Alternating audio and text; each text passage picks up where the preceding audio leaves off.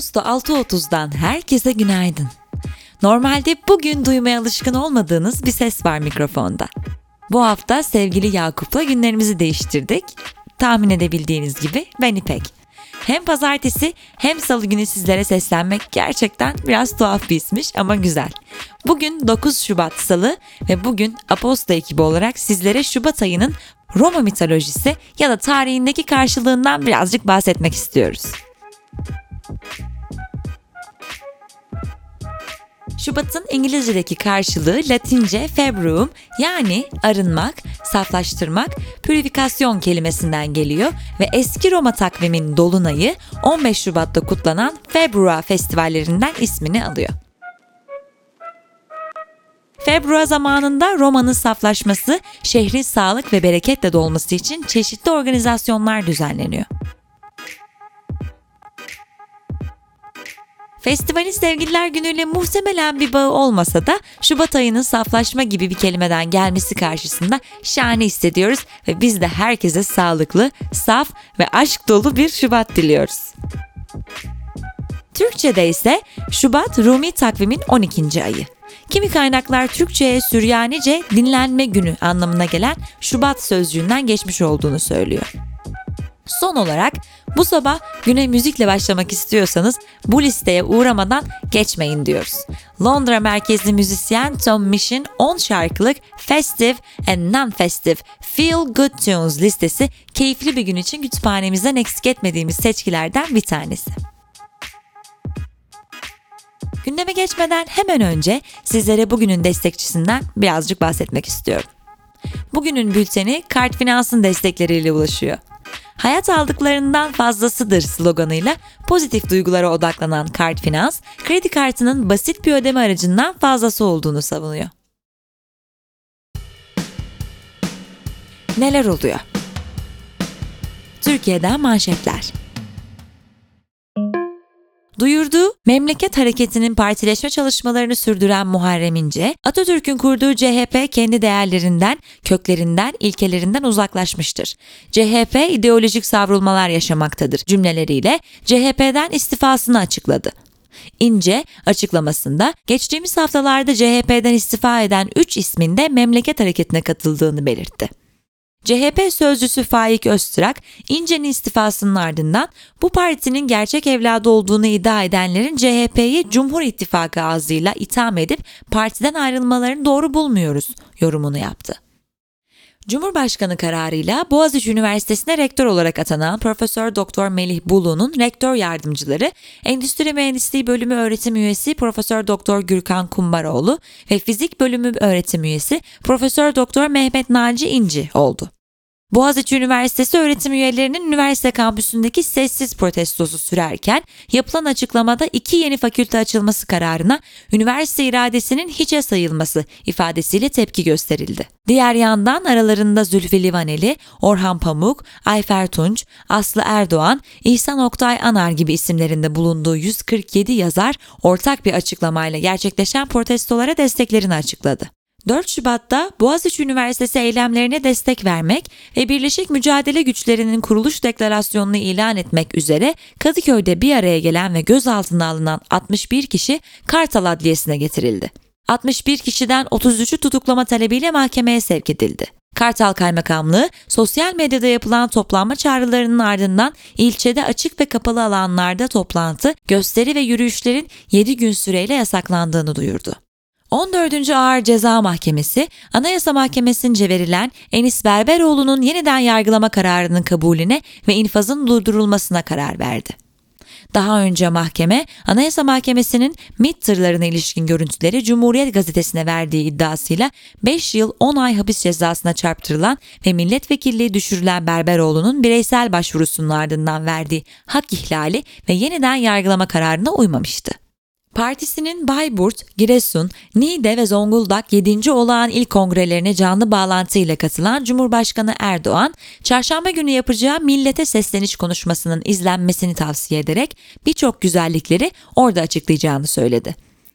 Cumhurbaşkanı Erdoğan aynı konuşmada "Ha CHP, ha HDP hiçbir farkları yok, terör örgütlerinin beslemesi bunlar" ifadelerini kullandı.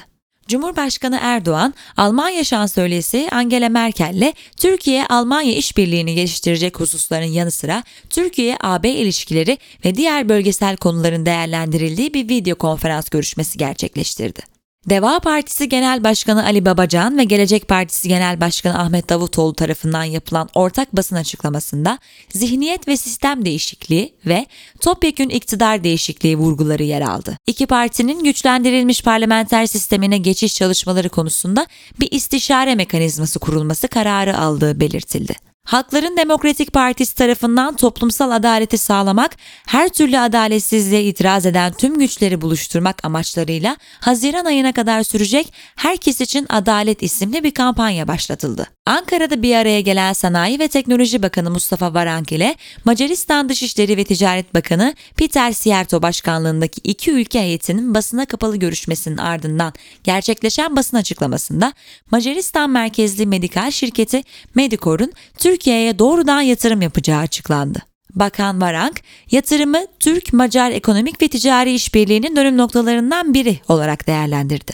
Kültür ve Turizm Bakanlığı tarafından açıklanan Türkiye'deki konaklama tesislerinin Aralık 2020 dönemi konaklama istatistiklerine göre Türkiye çapında bakanlık ve belediye belgeli tesisleri ziyaret istatistiği 2019'a kıyasla %55,01'lik bir azalmayla 1,27 milyon oldu. Ortalama doluluklar %14,6 olarak gerçekleşirken geceleme sayısı %55,58 oranında azaldı. Geceleme ve tesise geliş istatistikleri son 9 yılın en düşük seviyelerinde kaydedildi. Dünyadan manşetler.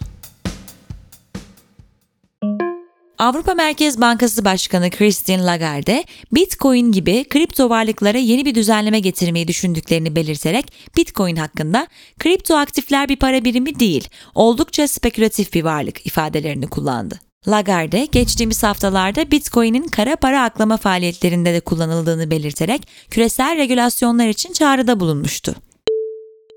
Elektrikli araç üreticisi Tesla'nın 1,5 milyar dolarlık Bitcoin aldığını açıklamasının ardından %14'ten fazla değer kazanan Bitcoin'in birim fiyatı gün içinde 44 bin doları aşarak rekor tazeledi. Ordunun yönetime el koyduğu Myanmar'da geniş katılımlı protestolar sürerken aktivistler ülkede genel grev çağrısı yaptı. Güvenlik güçlerinin göstericilere tazyikli suyla müdahale ettiği görüldü. Rusya ziyareti sonrası bir gönderi yayımlayan Avrupa Birliği Dış İlişkiler ve Güvenlik Politikası Yüksek Temsilcisi Joseph Borrell, ziyaretinin Rusya'nın AB ile daha yapıcı bir diyalog kurma fırsatını değerlendirmek istemediğini gösterdiğini, bu durumun üzücü olduğunu belirtti. Geçtiğimiz hafta Rusya, tutuklanan muhalif lider Navalny'ye destek gösterilerine katıldıkları gerekçesiyle Almanya, İsveç ve Polonya diplomatlarının ülkeyi terk etmelerini istemişti. Dün de Almanya, İsveç ve Polonya karşılık olarak ülkelerindeki bir Rusya diplomatını istenmeyen kişi ilan etti. DW, Türkçe'de yer alan habere göre Birleşmiş Milletler himayesinde Mart ayının ilk haftasında başlaması beklenen yeni tur müzakereler öncesinde bir araya gelen Yunanistan ve Güney Kıbrıs Rum yönetimi, görüşmenin ardından Türkiye ve KKTC'nin iki devletli çözüm taleplerini reddedeceklerini ve BM kararları temeline dayanan bir barış anlaşmasını kabul edeceklerini bildirdi. Henüz resmi bir açıklama olmasa da TechCrunch'ın Çin'deki internet sansürlerini izleyen GreatFire.org'dan doğruladığı habere göre Çin'de son dönemin popüler sesli sohbet uygulaması Clubhouse'a erişim yasaklandı. Uygulama Ekim ayında Apple'ın Çin'deki resmi uygulama mağazasından kaldırılmıştı. Çin'de düzenleyiciler geçtiğimiz hafta sonu yayımladıkları yeni tekel karşıtı yönergelerle ülkedeki teknoloji şirketlerini ilgilendiren kısıtlamaları sıkılaştırdı. Yönergelerin Alibaba Group'un Taobao ve Tmall gibi pazar yerleri ya da Ant Group'un Alipay, Tencent'ın WeChat Pay gibi ödeme sistemleri üzerinde yeni bir baskı oluşturması bekleniyor. Güney Afrika, virüsün ülkedeki varyantına yönelik etkinliği konusunda yapılan bir çalışmadan hayal kırıklığı yaratan sonuçlar alınması üzerine Oxford Üniversitesi ve AstraZeneca tarafından geliştirilen aşının uygulamalarını durdurdu. 7 dünya şampiyonluğu bulunan Formula 1 pilotu Lewis Hamilton, 2021 Formula 1 sezonu için Mercedes takımıyla sözleşme imzaladığını duyurdu. Piyasalar ve ekonomi. Torbalar hafifledi. Türkiye'de gıda enflasyonu. Politikacılar, ekonomistler ve sivil toplum kuruluşları gıda fiyatlarındaki yükseliş ve farklı enflasyon rakamları konusunda neler düşünüyor? Hacer Sert'in hazırladığı bir yazı var sırada şimdi. Türkiye Cumhuriyet Merkez Bankası geçtiğimiz haftalarda enflasyon hedefinin tutmaması nedeniyle hükümete mazeret mektubu gönderdi. Hazine ve Maliye Bakanı Lütfi Elvan'a gönderilen mektupta 2020 yılında gıda fiyatlarının enflasyonu etkileyen faktörlerde önemli bir rol oynadığı aktarıldı. Aynı şekilde ekonomistler, uluslararası kurumlar, tüketici dernekleri ve politikacılar Türkiye'nin yüksek gıda enflasyonu yaşadığı konusunda hemfikirler. Ancak enflasyon oranları, enflasyonun oluşmasına neden olan sebepler ve buna karşın alınması gereken önlemler kapsamında farklı görüşler var. Türkiye Cumhuriyeti Merkez Bankası 2020 yılı için %10,4 olarak tahmin ettiği enflasyon oranını %14,6 olarak açıkladı. Bağımsız araştırma grupları ve ekonomistlerin alternatif enflasyon hesaplarına göre halkın hissettiği gerçek enflasyon açıklanan rakamların çok daha üstünde. Bir grup akademisyen tarafından kurulan Enflasyon Araştırma Grubu yani ENA Grup 2020 enflasyonunu %36,7 olarak hesap ediyor. Sözcü gazetesinden Ege Cansen'in haberine göre ekonomi profesörü Profesör Doktor Steve Hanke'nin satın alma gücü paritesi üzerinden yaptığı hesaplamalara göre 2020'de Türkiye'de enflasyon oranı %27. Bu güzel yazının devamına bültenimizden erişebilirsiniz. Politika.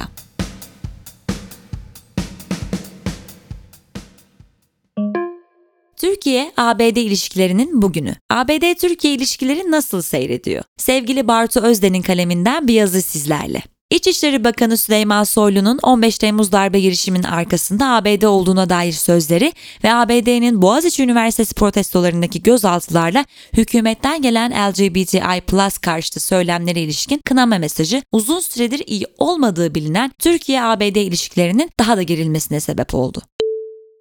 İçişleri Bakanı Süleyman Soylu, Haber Global kanalında konuk olduğu bir televizyon programında 15 Temmuz'u FETÖ yapmadı. 15 Temmuz'u yapanlar sizi rahat bırakmazlar. Ancak ayakta sağlam durursanız rahat olursunuz. Bu kadar basit cümlelerini kullandı. Gazeteci Candaş Tolga Işık'ın 15 Temmuz'u FETÖ yapmadı sözlerinin anlamını sorması üzerine Soylu, 15 Temmuz'un harici desteklerini söylediğini, FETÖ ABD'de durduğu sürece bunun 5 bilinmeyenli denklem olmadığını ifade etti.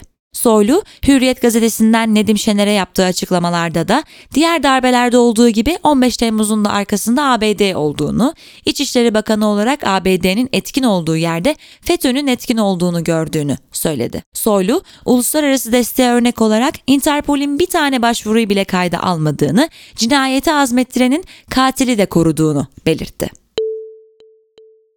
ABD Dışişleri Bakanlığı Sözcüsü Ned Price, Soylu'nun açıklamalarına cevaben, ABD'nin Türkiye'deki olaylardan sorumlu olduğuna yönelik bu ve benzeri gerçek dışı ve sorumsuz iddialar, Türkiye'nin ABD ile NATO müttefikliği ve stratejik ortaklığıyla örtüşmemektedir, dedi.